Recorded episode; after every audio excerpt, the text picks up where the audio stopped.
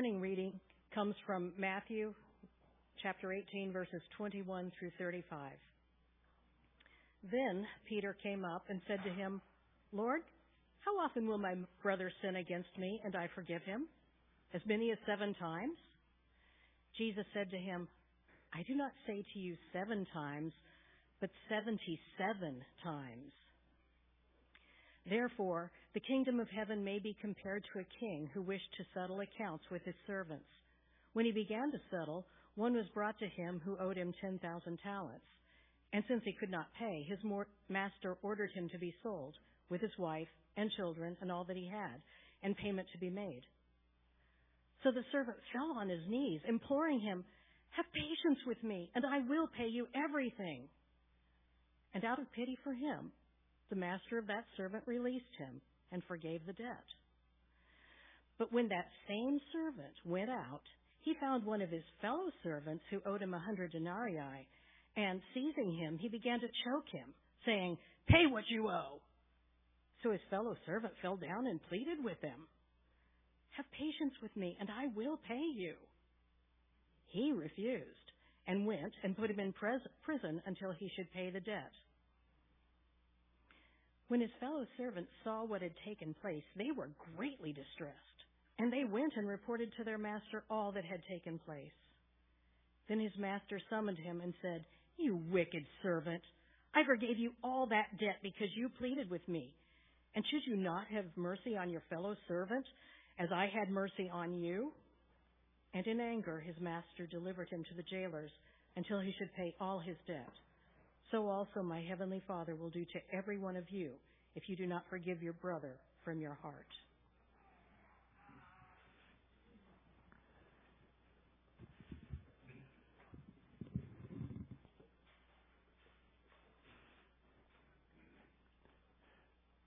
What is the kingdom of heaven like?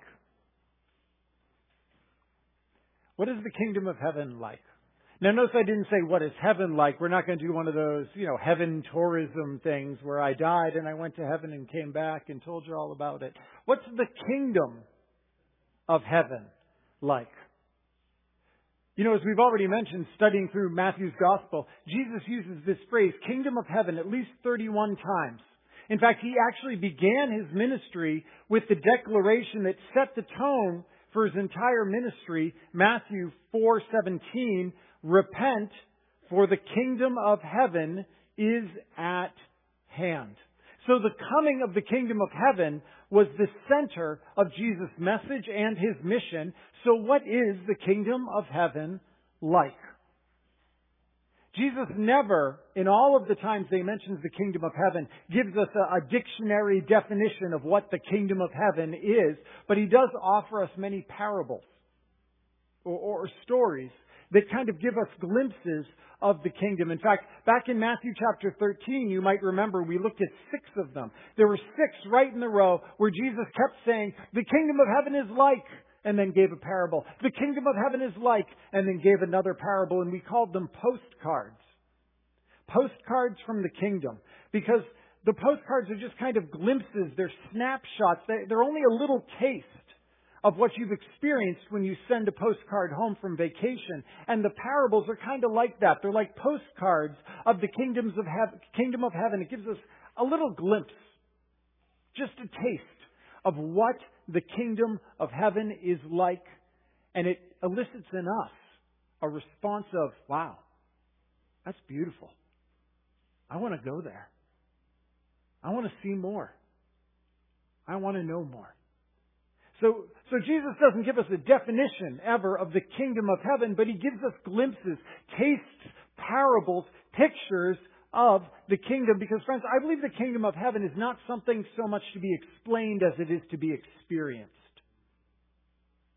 I don't think the kingdom of heaven is something that it, it, Jesus ever gives us a definition of, but he sure does give us some directions to the kingdom of heaven. And it's clear that when he uses this phrase over and over again, the kingdom of heaven, he, he's in part using it because remember, the people of his day were looking for a kingdom. They were looking for a Messiah who they thought was going to be a great military leader and overthrow Rome, who was currently oppressing them. And so they thought that the Messiah would be a great military leader and bring his kingdom, and that kingdom would be a physical kingdom. It would be an earthly kingdom. And he says, no, it's not like that. I do bring a kingdom, but it's the kingdom of heaven. It's a spiritual kingdom. So, so the kingdom of heaven is right now invading earth. And so for now, for Jesus' first coming, it's a spiritual kingdom, but one day he, we do learn that he says, I will come back, and at that time, what is the spiritual kingdom will become the eternal physical kingdom of God, and all other kingdoms will bow their knee to the kingdom of Christ. One day, what was inaugurated at his first coming will be finalized in his second coming. But in his first coming, friends, Jesus brought his kingdom. And that's actually what we celebrate at Christmas time, isn't it? I mean, what are we going to sing? We're going to sing, What child is this? This, this is Christ the King. Joy to the world, the Lord is come, let earth receive her King. Hark the herald angels sing, glory to the newborn King. We recognize that at the first coming, at Christmas, a king was born, and if a king has come, a king has brought his kingdom. And what is that kingdom like? What is the kingdom of heaven like? So this Advent season, what we're going to do together is we're not going to stop our study through Matthew's Gospel. But instead, I am going to skip around a little bit because we're going to consider the question, what is the kingdom of heaven like? If we believe that Jesus was born that first Christmas to bring the kingdom of heaven, the kingdom of heaven invading earth, then what is that kingdom like? And today we're beginning with the parable that Jeannie just read for us, which is at the end of Matthew 18, which happens to be right where we were when we, when we transition here. So it's nice. We're going to kind of continue here and then we'll jump around some. But Matthew chapter 18, you remember a couple weeks ago, it began with a statement, with a discussion of the kingdom of heaven. Matthew 18 verses 1 through 4 say, At that time the disciples came to Jesus saying, Who's the greatest in the kingdom of heaven? And calling to him a child, he put him in the midst of them and said, Truly I say to you, unless you turn and become like children, you'll never enter the kingdom of heaven. Whoever humbles himself like this child is the greatest in the kingdom of heaven. See, Jesus doesn't give us a definition of the kingdom of heaven, but notice right here he's given us some directions to the kingdom of heaven. He says the way into the kingdom, it's humility. And we talked about this a couple weeks ago. The way into the kingdom of heaven is humility, and the way to greatness in the kingdom of heaven is the same. It's humility. So Jesus' kingdom is clearly not like any of the kingdoms of this world, where we fight and we feud and we push and we posture our way to greater and greater positions. Jesus says he's a king, and he's bringing a kingdom, and the kingdom of heaven is accessed by humility. But more than that, the parable that Jeannie just read for us tells us that what characterizes this kingdom is not just humility, like we saw earlier in this chapter, but what characterizes the kingdom of heaven is forgiveness. Forgiveness. Now, there's a problem with forgiveness. You know, Christian author C.S. Lewis said it well. Everyone thinks forgiveness is a lovely idea until he has something to forgive. We all like that idea, don't we? Until you're the one who is sinned against. Until you're the one who is offended. Until you're the one who has to do the forgiving. We like the idea of forgiveness, but we don't always like the reality of it. And the problem is that today's parable and the rest of Scripture tells us, friends, that the, in the kingdom of heaven, forgiveness isn't just a suggestion. It's a command. Forgive as he forgives. Forgive as he forgives. And church, such forgiveness is the characteristic of the kingdom of the heaven, and it's the characteristic of those of us who are in the kingdom of heaven. Do you notice how Jesus began the parable in verse 23? He said, Therefore, the kingdom of heaven may be compared to a king who wished to settle accounts with his servants. So friends, the kingdom of heaven is like the king of the kingdom, forgiving. And those who live in that kingdom are like the king. They forgive. Now, friends, this isn't about feelings of forgiving. This isn't about abstract notions of forgiveness. This is about the real and the tangible action of forgiving. And Jesus is telling this parable in response to Peter's question in verse 21. Peter comes up to Jesus and says to him, Lord, how often will my brother sin against me and I forgive him? As many as seven times? Now, friends, within the Judaism of Jesus' day, it, it, was considered that if you forgave someone who sinned against you three times, then that was sufficient to demonstrate that you had a very forgiving spirit. So when Peter said seven times, he probably thought, yeah, Jesus is going to like this one. All right. Hey, Jesus, not just three. How about seven? And Jesus responds in verse 22. Jesus said to him, I do not say to you seven times, but 77 times. Now, friends, Jesus isn't saying on offense number 78, you give the offender the boot. Jesus' point, he's using hyperbole to say, you forgive without keeping record. You forgive without keeping track. Forgive lavishly, extravagantly, ridiculously, because that is how the king has forgiven you. He doesn't remember your debt. He doesn't keep track of it. He forgives it.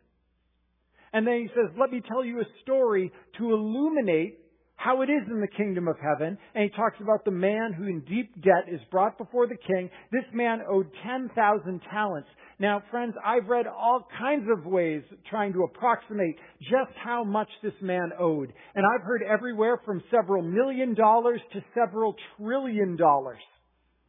The point is, Jesus is still using hyperbole here to express an amount of money that the average hearer would have heard and gone, whoa, that is more money than I could ever hope to hold, process, own ever in multiple lifetimes. It was meant to blow their minds. Look at how much he owes. Just as 77 was hyperbole to say, just continue doing it, this debt was incalculably, unpayably huge. And the king, in his response, planning to sell the man and his family to pay the debt, that would have been considered completely just. Friends, that was perfectly in line with the practice of that day. And everyone listening to the parable would have nodded their heads along with Jesus like, yeah, I don't know how he managed to get a debt like that, but that dope definitely deserves to be sold into slavery. Can't believe he did that. My goodness. And friends, that's the point. The point is the servant absolutely deserved whatever was coming to him. He deserved punishment. He deserved to be sold into slavery for this unpayable debt that he had accrued. What the servant did not deserve at all is what he actually received, which was forgiveness. Because, friends, forgiveness is never deserved. Forgiveness is never deserved. Forgiveness is always given to someone who doesn't deserve it. Forgiveness can only ever be freely given because forgiveness can never be earned. You can never deserve forgiveness. Jesus' hearers would have been stunned by the king's action in this parable. This debt was beyond anything that they could even fathom ever touching in their lifetimes. This was a debtor completely undeserving of anything but justice, and yet he's completely forgiven. The debt is released. And the shock of Jesus' original hearers at what the king did would have only been trumped by what the servant turned around and then did. Because the second servant owed the first a hundred denarii. Again, modern approximations of how much that is vary widely, but here's the point. It's a 6,000 to 1 ratio. The debt that the first servant owed to the king was 6,000 times greater than the debt that the servant, number two, owed servant number one. The second servant owed 6,000 times less and yet the servant, the first servant, wouldn't forgive him. Having been forgiven so great a debt, Jesus' hearers would have been shocked at how unwilling the first servant was to forgive this much, much, much, much, much smaller debt. Now you need to understand, at no point did the second servant now deserve to have his debt forgiven, just because the first servant had had his forgiven. He didn't deserve it any more than the first servant deserved it. This isn't about deserving. Friends, forgiveness can't be deserved. It can't be demanded. However, the second servant was just as unable to pay the first servant as the first servant had been unable to pay the king. And yet, while the first servant was shown indescribable mercy, he now refuses to show any mercy at all to the second servant. Again, it's true. Friends, the first servant didn't need to forgive the second servant. He was under no obligation. The second servant did not deserve forgiveness just because the first had been forgiven. The debt of the second servant to the first was still absolutely real. It was still absolutely owed. The first servant was absolutely within his rights to demand payment for the debt that was owed to him. But the point of the parable is that the kingdom of heaven doesn't work that way. The kingdom of heaven doesn't work that way. Because friends, the kingdom of heaven is not about what you are owed. The kingdom of heaven is about what you were forgiven. The kingdom of heaven is not about what you were owed, but about what you were forgiven. When someone sins against you, friends, you are absolutely owed a debt. It is real and you have every right to demand that the one who has sinned against you pay you in full. Church, understand forgiveness is not denying that there's a debt. Oh, they didn't really hurt me. Forgiveness is not minimizing the debt. Oh, it's not really that big a deal. One of the things that Leah and I worked really hard with when we were raising our own kids is we didn't let them get away with saying, oh, it's okay. It's not a big deal. We said, no. You ask for forgiveness and you grant forgiveness. Because friends, only forgiveness admits just how real and how huge a debt is. Only genuine forgiveness acknowledges just how undeserving the debtor is. Only forgiveness can release a debtor completely. Christian musician Matthew West wrote an utterly profound song that he simply titled as Forgiveness. He sings it, of forgiveness that it always goes to those who don't deserve. It's the opposite of how you feel when the pain they caused is just too real. It takes everything you have just to say the word forgiveness. And friends, that's so true because the pain is so real. You can't pretend it didn't happen. Don't minimize what's been done to you. They don't deserve forgiveness because no one deserves forgiveness. In fact, West goes on to sing, even when the jury and the judge say you've got a right to hold a grudge, it's the whisper in your ear saying, set it free. Forgiveness. Church, when you are sinned against, you have every right to demand repayment. Just as the first servant had every right to grab his debtor, the second servant, and demand payment of him. The jury and the judge would have agreed with the first servant. And church, you can demand your rights all day long because that debt deserves justice. The offender deserves to pay every last cent. But Jesus teaches the kingdom of heaven is not about what you're owed, it's about what you've been forgiven. The king's response to the first man is Jesus' word to you and to me. Matthew 18, verse 33. And should you not have had mercy on your fellow servant? as I had mercy on you. The kingdom of heaven is not about what you're owed. The kingdom of heaven is about what you've been forgiven. The kingdom of heaven is characterized by forgiveness. And friends, you might be hearing this and go, that is not fair. And church, that's the gospel. That's the good news. The good news is that the kingdom of God is not fair. Church, the kingdom of God is not about rights. The kingdom of God is not about what you deserve. I am so glad that God has not treated me fairly according to what my sins deserve. You and I stand before the king like the first servant did. And each one of us has accrued a debt that is beyond imagination. You need to only just take a minute and try to calculate the debt you accrued this last week by your thoughts and your words and your actions. Just consider the wrongs you've done. And not just the wrongs you've done, but all the good things that you've left undone. Can you ever hope to repay all of the wrongs that you've done just this last week?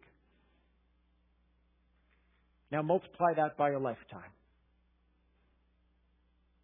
Friends, the debt that we've accrued is immense and incalculable, far beyond our ability to ever, ever pay. And God can't simply pretend that a debt hasn't been accrued. He can't just minimize what we have done because He's a perfectly just King. And justice does not prevent, pretend that an offense hasn't happened. Justice does not pretend that an offense is not a big deal. Justice declares that you and I are unquestionably guilty. The debt is real and it can't be ignored or minimized. However, friends, then comes the good news of the gospel. Tim Keller, pastor of Redeemer Presbyterian Church, summarized it beautifully. He says the power of the gospel comes in two movements. First, it says, I am more sinful and flawed than I ever dared believe. Friends, the judge and the jury agree. We are guilty.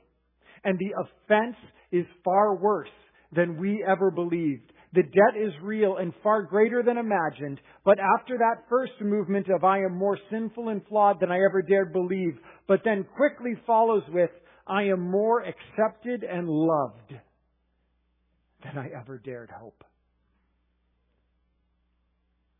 Friends, how is that possible?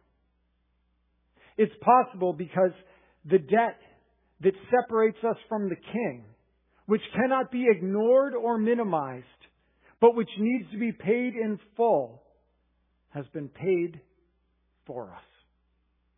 Because understand that for a debt to be forgiven, it always must be paid. Friends, for a debt to be forgiven, it must always be paid. There is always a price to pay in forgiveness. When my son Joshua was two years old, he threw my digital camera. Remember when we used to have digital cameras? he threw my digital camera into the kiddie pool. And let's say that it did not take pictures the same way after that. And when Joshua realized that he'd destroyed the camera, he felt horrible. And I said, Don't cry, buddy. Daddy loves you. And he forgives you. And you're like, well, of course. I mean, you know, a loving father, that's what you should do. But answer me this. Who pays for the new camera? I do. Because there's always a price to be paid in forgiveness. Friends, if somebody insults you in front of others and you graciously say, I forgive you, who paid the price? Who bore the brunt of that insult? You did. Friends, for God to say, I forgive you, the debt had to be paid by someone. And so Jesus came and sent, was sent to pay your debt on the cross. As Paul writes in Colossians chapter 2, God forgave us all our trespasses by canceling the record of debt that stood against us with its legal demands. This he set aside, nailing it to the cross.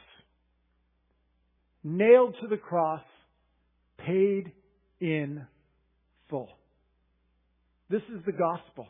Friends, the horror of the cross of Jesus Christ doesn't pretend that there was no debt. The horror of the cross of Jesus Christ does not minimize the debt that we owed. Jesus took the full penalty and punishment of our debt upon himself on the cross and he paid it in full. The Father's wrath completely satisfied as we sang this morning. Friends, God did not treat us and does not treat us as we deserve. Praise God, He didn't give us for fairness. God in His grace has given us forgiveness. And church, that is the standard of the kingdom of heaven. Because the kingdom of heaven is not about what you're owed. The kingdom of heaven is about what you've been forgiven. Jesus asks, in light of the forgiveness that you yourself have received, how can you now approach the one who hurts you with any less than mercy and forgiveness as you yourself have received? It says Jesus is the standard for the kingdom of heaven. It's like we sang in the opening song, how good it is to embrace his command, to prefer one another and forgive as he forgives. To forgive as he's forgiven us. And friends, amazingly, isn't that actually what the Lord's Prayer also assumes? When Jesus taught his disciples how to pray in the Sermon on the Mount, in Matthew chapter 6 verse 12, Jesus taught us to pray, forgive us our debts as we also have forgiven our debtors. Do you understand what Jesus says here and what he says in the very final line of the parable today? Jesus says somehow that our, the forgiveness of our sins is somehow connected to or conditioned by our forgiveness of other people's sins. There's some kind of relationship here. That is how seriously God takes the issue of forgiveness. Because forgiveness characterizes the kingdom of heaven. Now, understanding all of this, let's just take a minute to consider what forgiveness is and what forgiveness is not. First, friends, what forgiveness is not, as we seek to apply this. Forgiveness is not just overlooking annoyances. Church, listen, there is a difference between bearing with one another and forgiving one another.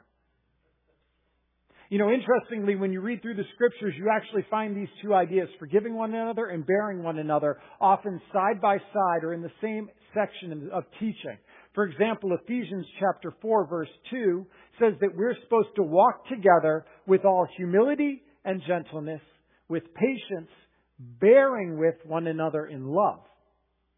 But then Paul concludes that same chapter, chapter 4, verse 32, saying, Be kind to one another, tender hearted, forgiving one another, as God in Christ forgave you. Or he makes the same distinction together in the same verse, Colossians chapter 3 verse 13. He says we should be bearing with one another, and if one has a complaint against each other, forgiving each other. As the Lord has forgiven you, so you must also forgive. So notice in these two passages two things. First, the call to forgive is our, our call to forgive others is always birthed from Christ's forgiveness of us. Because the kingdom of heaven is not about what you owed. It's about what you've been forgiven. And we are called here multiple times, here and other places in scripture to forgive as we've been forgiven. Second, notice that both these teachings make a distinction between bearing with one another and forgiving one another. And the difference, friends, Bearing with one another might better be translated as enduring one another or putting up with one another. Because we just plain have to learn sometimes to put up with one another. You know, the thing about the body of Christ is you don't get to choose who's part of the body of Christ. God is reconciling to himself a diverse body of people from every tribe, tongue, and nation, from different political persuasions, economic strata, social groups, people with bad habits, people from different cultures, people of varying opinions, people who think differently, dress differently, decide differently, act differently from you, and some of their habits might disgust you. Some of their music might irritate you. Their lifestyles might embarrass you. The sins, the ones which they're struggling to overcome, might appall you. But, church, notice none of those things are sin issues which you need to forgive. But if we're going to live together, sometimes we just have to learn to bear with one another. We, just because you're offended by someone or something doesn't automatically mean they've sinned against you. And friends, that's really important to hear again today. Just because you're offended doesn't automatically mean someone sinned against you. Just because your feelings are hurt doesn't necessarily mean you've been sinned against. So often the issue that we need to approach one another with in the church is not forgiveness, but forbearance. For by the grace of Christ we learn to bear with and live with those who are different from us, whether they're in the church or maybe in our own households. We need to learn to bear with one another. Secondly, we need to understand not all offenses against us require confrontation. Not every time you are sinned against must you confront it. You see, you have two choices when you're sinned against. When somebody actually does hurt you, you have two choices and only two choices. And let me give you a spoiler alert. Bitterness is not one of them. When someone actually sins against you, you have only two choices. And I like how Christian author Tim Challies summarized it. Christians don't get to hold a grudge.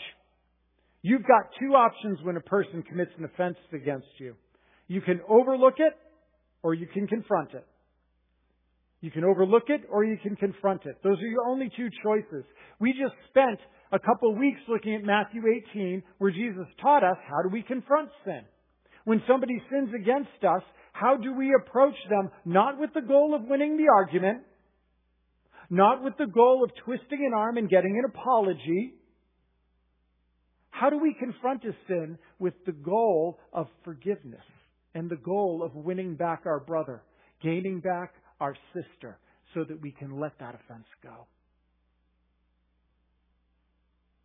So you can confront it and deal with it with the goal of reconciliation, or you can just cover it. Not cover it up, but you can cover it with love. Because friends, minor personal slights or offenses can be overlooked and covered in love. In fact, the author of Proverbs, Proverbs 9, 19:11 teaches, "Good sense makes one slow to anger, and it is his glory to overlook an offense." The apostle Peter then taught us in 1 Peter chapter 4 verse 8, "Above all, keep loving one another earnestly, since love covers Love covers a multitude of sins. So you can confront it or you can cover it with love and let it go. Either way, the goal is the same. The goal is forgiveness. The goal is letting it go. But friends, if you have bitterness, that's the canary in the coal mine. If there is bitterness, if you are holding a grudge, if you are carrying anger with you, if you are subtly or not so subtly looking for ways to make him or her pay, then you need to either confront it or cover it with the goal of letting it go. Because the Christian does not get to live with bitterness. The Christian does not live with a grudge because that's not the way it is in the kingdom of heaven. The kingdom of heaven is characterized by forgiveness. And we get to forgiveness either by confronting it or by covering it. And either way, we're letting it go. Because forgiveness is letting it go. In fact, I like how Annie Lamott summarized it. She said, forgiveness means it finally becomes unimportant that you hit back. It becomes unimportant that you hit back or you make them pay. Now, friends, at this point, I need to offer an important caveat. Forgiveness, what we're talking about here and what Jesus is talking about is your personal posture towards the person who hurt you. Please understand that the law has a God-given responsibility to make the offender pay. God has given just governments and authorities who are tasked with making sure those who are doing real evils are restrained and do not continue to do evil. So you choosing to forgive doesn't mean that one who hurts you in some ways doesn't face consequences for their actions. Forgiving someone who abused you sexually or physically does not mean that your abuser should not face jail time. Forgiving the hurt that an alcoholic family member has, has caused you doesn't mean that you should continue to tolerate her continued alcoholism. Forgiving an abusive person doesn't mean that you should continue to put yourself in a situation where you endure that abuse.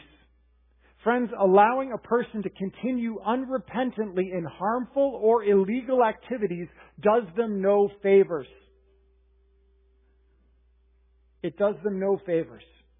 The forgiveness that Jesus is talking about here, friends, is your personal posture towards the one who hurt you. Do you still want to hurt him because he hurt you? Are you still waiting for an apology from her? Are you justifying unkind actions towards your friend or maybe towards your spouse because, well, he's treated me this way for years.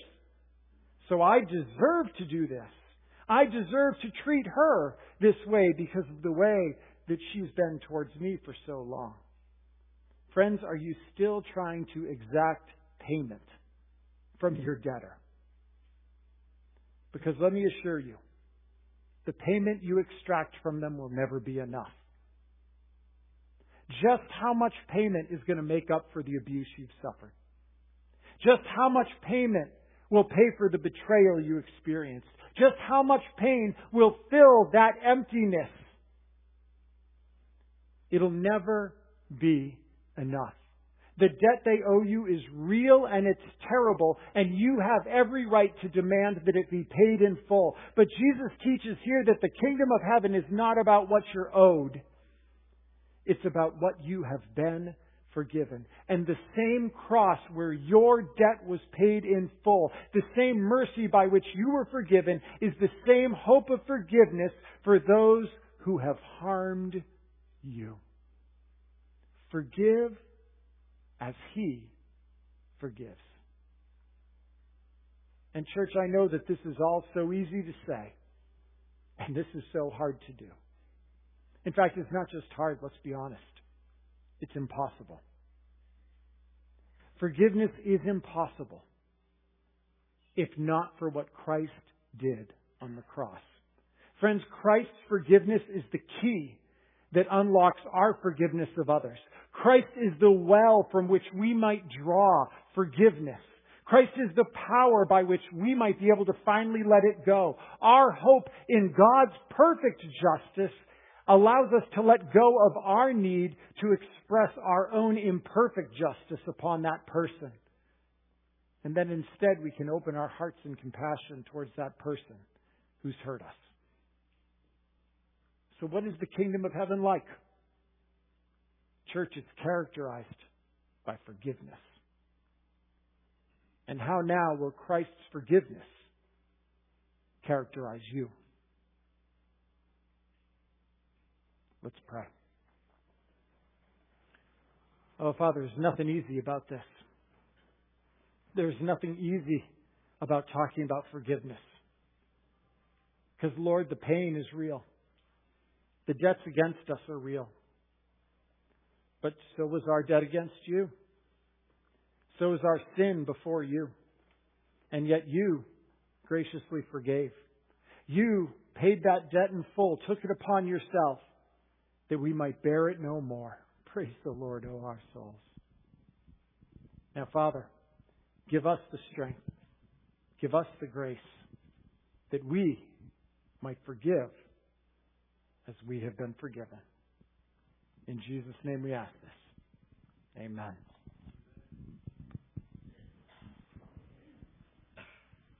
In closing,